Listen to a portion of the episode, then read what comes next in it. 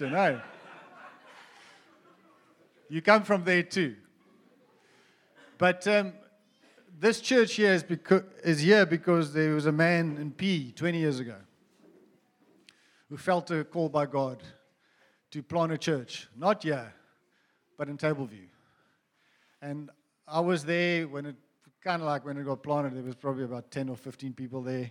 And it quickly grew into a multi site, multi congregational church that is now all over the Western Cape, and that's what you're part of. And when I'm saying we need to choose growth, we need to choose growth. Because if we didn't choose growth, you wouldn't be here. This vessel here, that's to the honor and to the glory of the Lord, is there because men and women chose growth.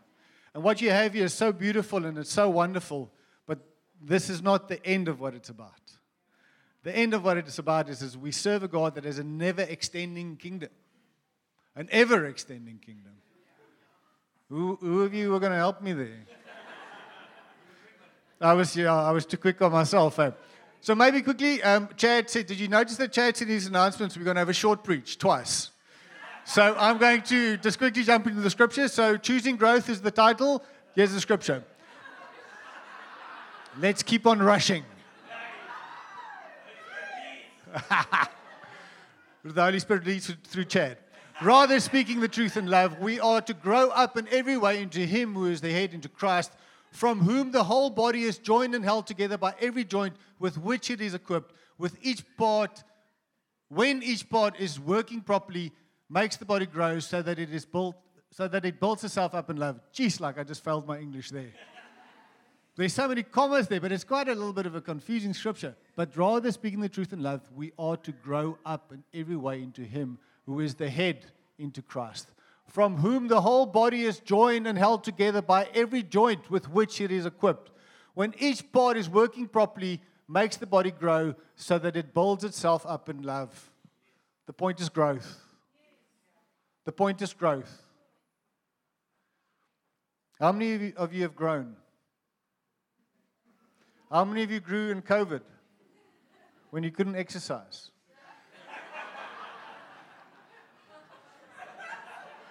You see, you see, you get different types of growth. And that word there in the Greek means every different type of growth. It's auxano, which can mean growth in number or growth in maturity.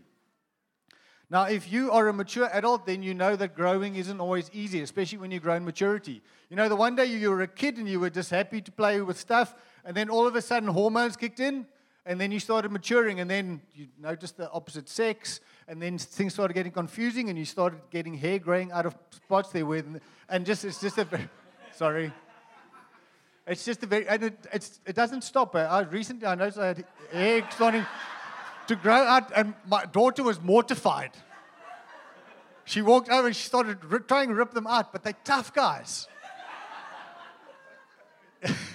they're determined to grow.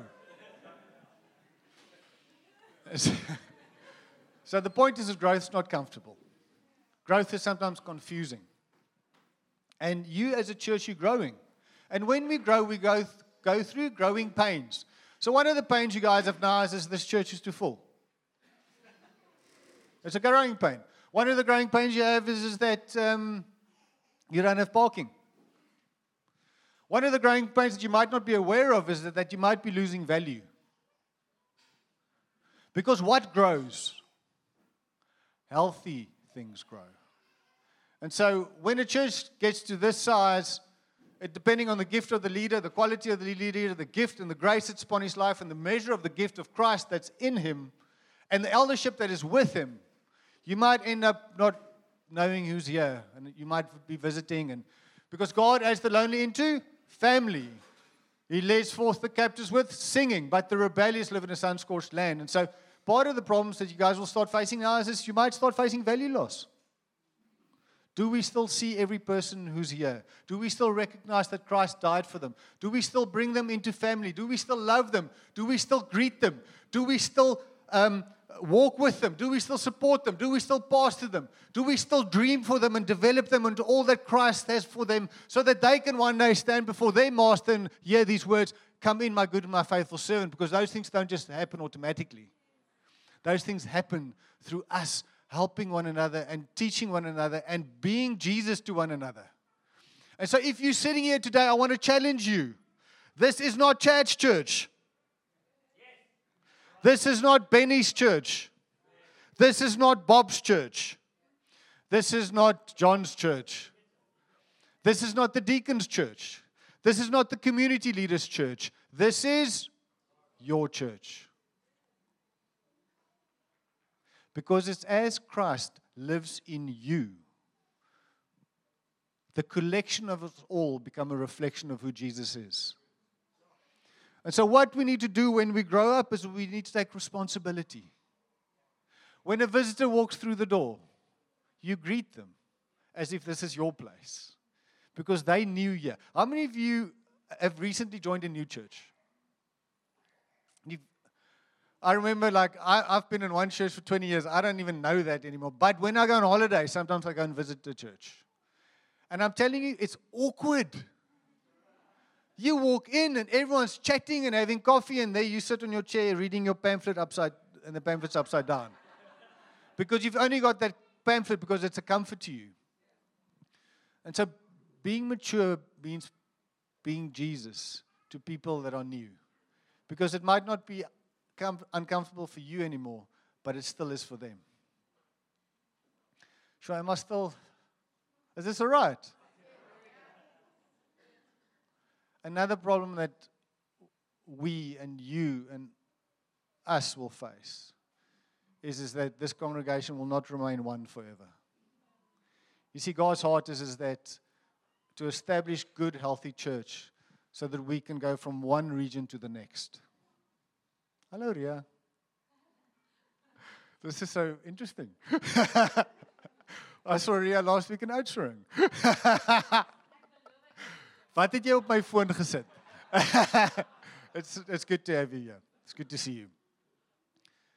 And and there might be some challenges to that because it's nice being here. But just like Benny and Bob and Barbara and Lauren and their children, they left a lekker, uh, it was a lekker congregation, eh? and it was okay. And packed up their bags and moved to George, and I see all your faces.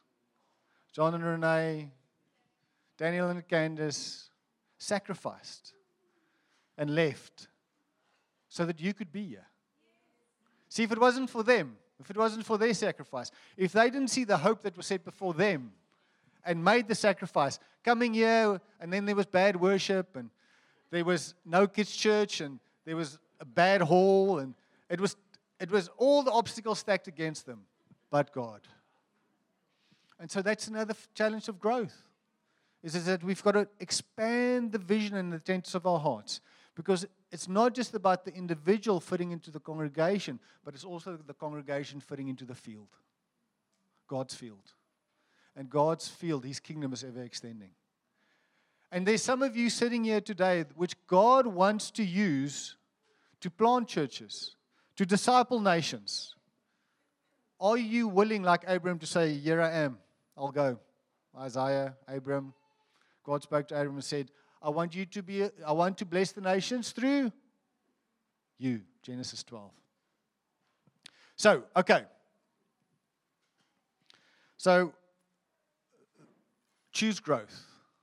Because growth sometimes comes with sacrifice, growth sometimes comes with pain. But lift your visions because God has got a lot for this congregation.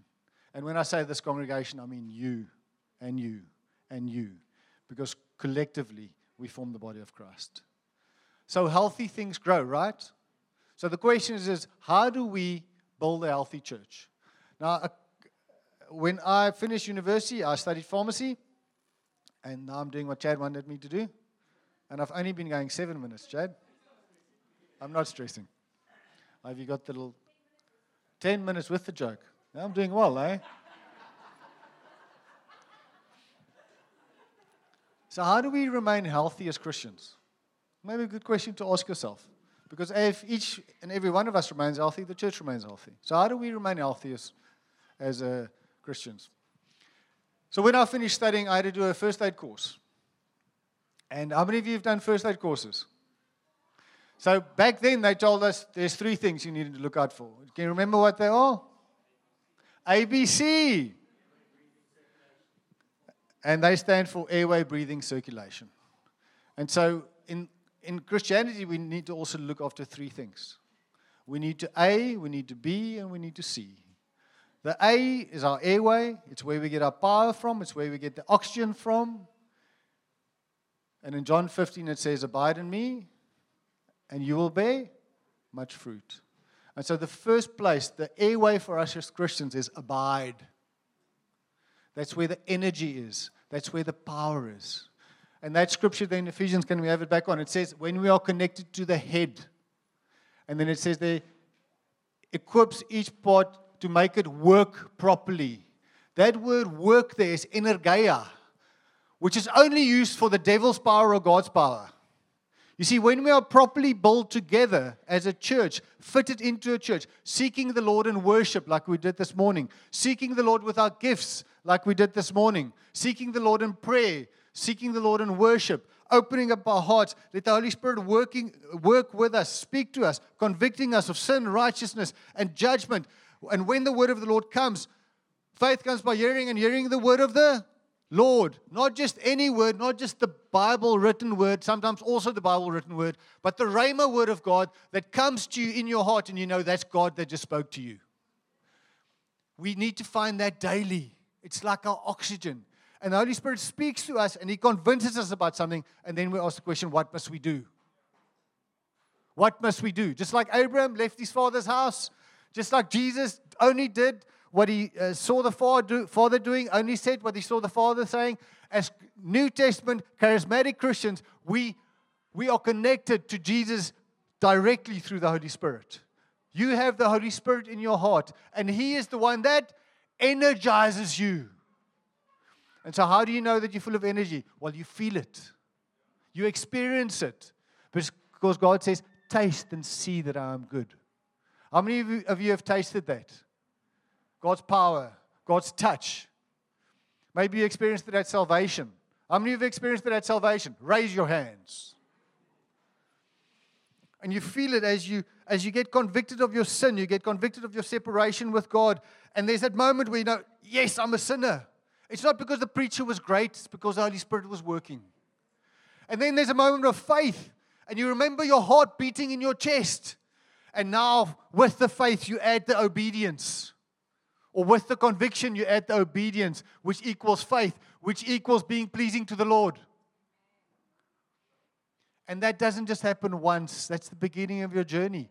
That should happen daily as we take up our cross and die. When was the last time you heard the Lord speak to you? Or let me ask you this question How is your abiding going? Because the purpose of your salvation was this to bring you back into a relationship with God the Father, who has a plan for your life. And it's not like God gives you the plan or the download and says, hey, go do it on your own. He says, no, I'm going to walk this out step by step with you. And I'm going to leave the Holy Spirit with you so that He can teach you, lead you, and guide you. Without the Holy Spirit and without His voice, and his voice can come through the Bible, his voice can come through prophecy, his voice can come through a gift, his voice can come through the newspapers, his voice can come through someone speaking to you. His voice can come through so many. He can remind you of stuff that's happened in the past, but the fact is is you know when he speaks. And when he speaks, when you obey, there's energy that gets released. So it's the A. It's the B. It's the belonging. God did not want you and make you to live a solitary, confined, Christian, castaway life with Wilson on an island.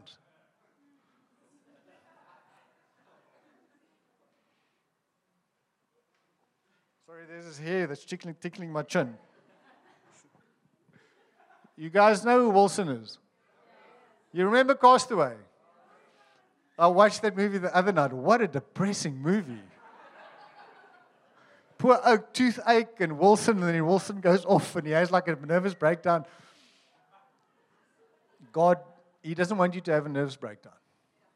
He wants you to belong. And belonging incorporates three elements it incorporates friendship and fellowship and family. we should be friends.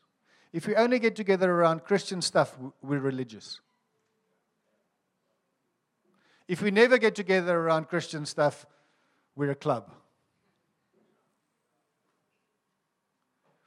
And as we live life together, we become family. Now, God said to me this morning, I'm going to share two pictures with you. We did a, I used to do this whitewater kayaking. And I believe these two pictures are, you can put them in the category of words of wisdom or words of knowledge.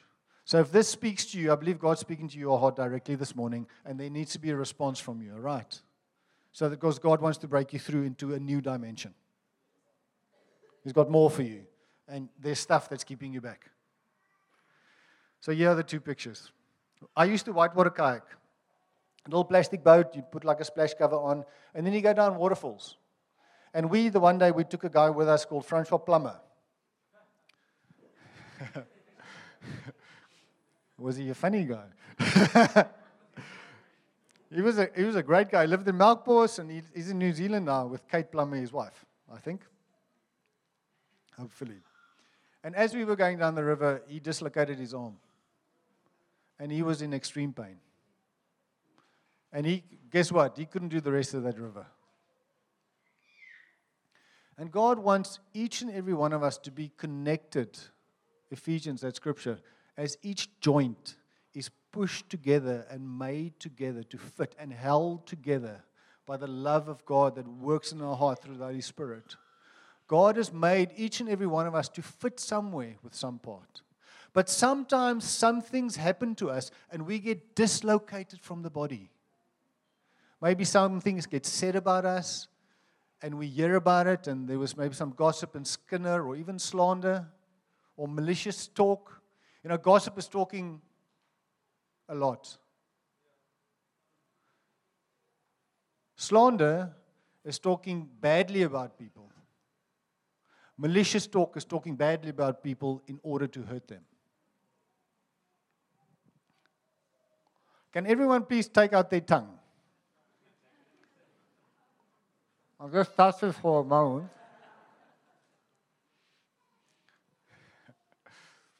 Just like about two of you did it. That little thing, the Bible says, is like a, it's like a flame. And it can set ablaze a forest and burn down, which, took, which might have taken hundreds of years to grow. You guys had a fire over here on the mountain. You remember that? Was that scary? In the same way, this little thing can burn down this which has taken years to build. You see, this has taken 20 years to build. So let's watch what we say and how we speak. Speaking positively and edifying one another, encouraging one another, and building one another up, rather than speaking, just speaking, some for speaking's sake. Because where there's many words, sin is not absent. And let's build one another up. up. Sorry, that feels like a little bit of a, a encouragement.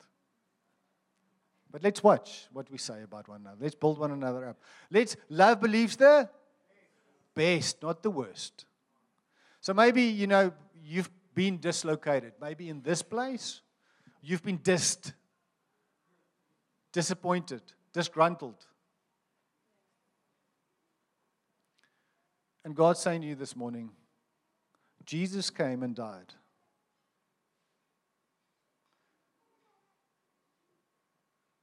Not for the righteous, but for the unrighteous. And he forgave us while we were yet sinners. God forgave us. So that enables us to extend the same mercy that God has extended to us that while we were yet sinners, Christ came. You see, Christ didn't come after we repented, He came before we repented. And so that enables you to forgive before there's an apology, before there's reconciliation. Actually, your forgiveness enables reconciliation, possibly.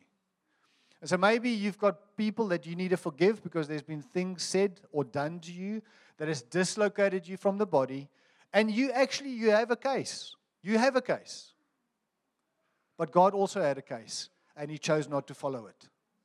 Because if He followed it, we would have all been in hell. But He chose to extend mercy. And so let go of your right to punish and let go of your right to judge and allow God to shed his love abroad in your heart. It's going to ask that we close our eyes. Maybe you here and you have been terribly hurt by people. They have done terrible things to you and they've said ter- terrible things about you. You know, the problem with not forgiving them is that you're still back there and they're long gone. And it's preventing you from walking into the plan and the purpose and the destiny that the Lord has for you. The Bible actually says that if we don't forgive like Christ forgave us, that we end up in a jail being tormented. And this morning, God's saying to you, the door of your jail is open. Turn around from your offense and walk out.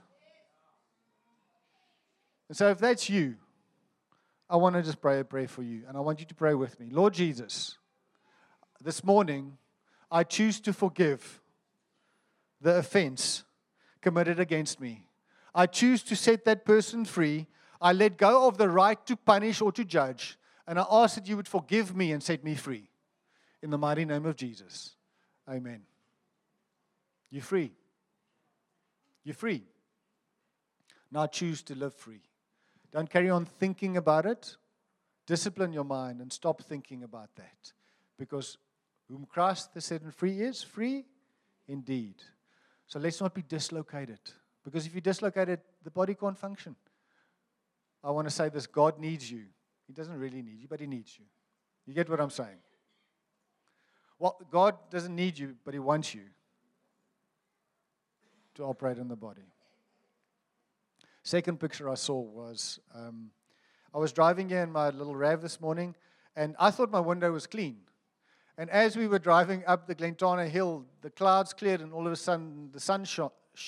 shone shined. Die son het geskyn. And what happened is, is all of a sudden I couldn't see, which is kind of like the opposite of what you would expect. When there's light, you expect to see. But because my window was dirty, I didn't know my window was dirty until the light came.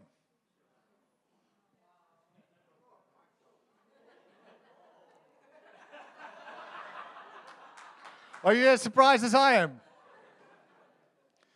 You see, another thing about living in fellowship is this is that as iron sharpens iron, so a brother will shape the countenance of his friend. And sometimes we have dirty windscreens.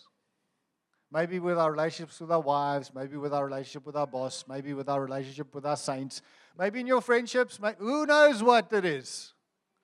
The point is, is that you need one another to bring the light of God through the Word of God so that the light can shine, so that we can clean your windscreen so you can see better. Because who wants to make an accident? And so this morning, having been dislocated, you might have a little bit of mistrust. And trust is actually faith. And faith is not just faith in God, but it's also faith in the fact that God uses men and women to work and so, along with your forgiveness, you also need to extend trust. Say, all right, Lord, I know, and I know God, I know this is hard, but you need to trust that the men and women that are here have got your best will at heart. Otherwise, you'll end up being isolated and still remain dislocated. And so, can I ask, you know, we're taking in members this morning. And this is what it means to become a member. It means that we trust one another. It means that we help one another. It means that we work together. And as we're taking in members, I want the whole church to just someone pray this with me. Lord Jesus, this morning, I choose to trust your church and that you will establish every matter by two or three witnesses. I will seek your truth because your truth brings freedom. Amen. That's belonging. Now, the C. What does the C stand for? Circulation. yeah. Thank you, Chad. That's right, but it's wrong. It's contribution. But circulation is the contribution.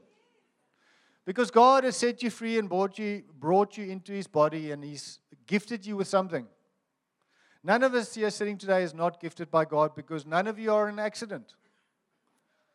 Before the foundation of the world was created, God knew you and appointed you and he called you to be a maybe not a prophet, maybe a preacher, maybe a teacher, maybe an evangelist. Where are the evangelists? They're sitting right here because God knows what the body needs and God knows what George needs. Maybe a pastor. And as, as we come into the body, to be part of the body, to be a member of the body, doesn't just mean to A, to abide. It doesn't just mean B, to belong. It also means C, to contribute. How can we contribute? Well, we contribute with all that we are because Jesus died. You know, just the part of him died. Now, Jesus died. All of Jesus died for us. Therefore, we are now no longer our own because we have been purchased by his precious blood. And so now we belong. Well, Chad, look up that scripture for me quickly. Where's that scripture? We belong one to another. Do you know that you belong to the oak next to you or the girl? Have you ever heard that being taught? I'm going to find that scripture and then you'll see that I'm right. Quickly, Chad, it's uncomfortable. and I'm running out of time. Romans 12 5. Let's see how quickly she can do it. Five, four, three, two, one. Five, four, three, two, one. How many of you, when you, Oh! How many of you, when you sit at the robot, you see the other one go red, and you go three, two, one, green? So we, though many are one body in Christ and individually members of one another, that's not it.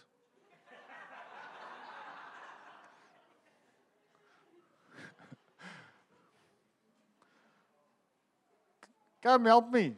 Anyway, the Bible says that we belong to one another. I'll not labor that point. Is it on? Yes, I'm just completely, I've just ruined my own preach. All right. How do we contribute to one another? With our time.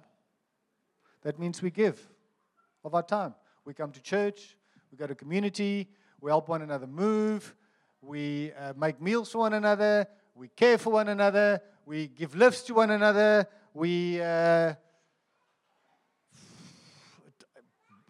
teenagers any teenagers around great i see you there somewhere. Any young parents around with children?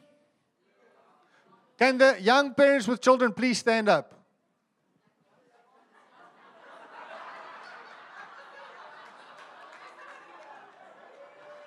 I'm talking now, you have children between the ages of five and eight, or 12 maybe. All right, look at them. Do you see how tired they are? Do you see that most of them are not sitting right next to their wife? Do you know why that is? Because children are a blessing from the Lord. And I'm still trying to figure out what that is. No, that's a joke. Children are a blessing from the Lord. But you know what, teenagers? You know what? How you can contribute with your time? Phone one of these parents and say, listen, we'd love to babysit for you. And give them some time to go out. And you know what? What you sow now in your teenage years, you will reap one day when you're an adult with kids. We can contribute, contribute with our time. We can contribute with our talents. What has God called you to be? What has God put in you? Are you a leader? Are you hospitable? Are you able to make food? Are you able to uh, prophesy? Are you able to? What's your gift? When you become a member, you bring your gift into the church and you say, Here's my gift, use it. You lay it at the elders' feet. And as you contribute, you know what happens to you? You know who are the most critical people in church? Those that do nothing. You know why? Because we don't like criticizing ourselves. So the moment I, I contribute, I belong. And the moment I belong, I find identity and meaning. If, you, if you're longing to belong to a place, then give. And as soon as you give, you will belong. But you won't belong until you give. You get that? So if you're in this place, God didn't bring you here to live in a symbiotic relationship or maybe live in a parasitic relationship. God's, well, actually, we're called to be in, in a symbiotic. You guys remember that biology? I wonder where that came from. And then the last way we can contribute is we can contribute with our, our treasure, our finances. We can tithe, we can give into the pantry, we can give to the poor, we can give alms, we can assist people where they have need. But we also contribute with our finance. And when we do that, we find belonging, identity, and meaning, and the critical spirit that's within us often settles down. And the church of Jesus Christ moves on, and we become alive Christians. And we can then extend God's kingdom in this place, in George, and in whichever other plant God wants to do in the future. Amen. So, A, B, and C. Thank you so much for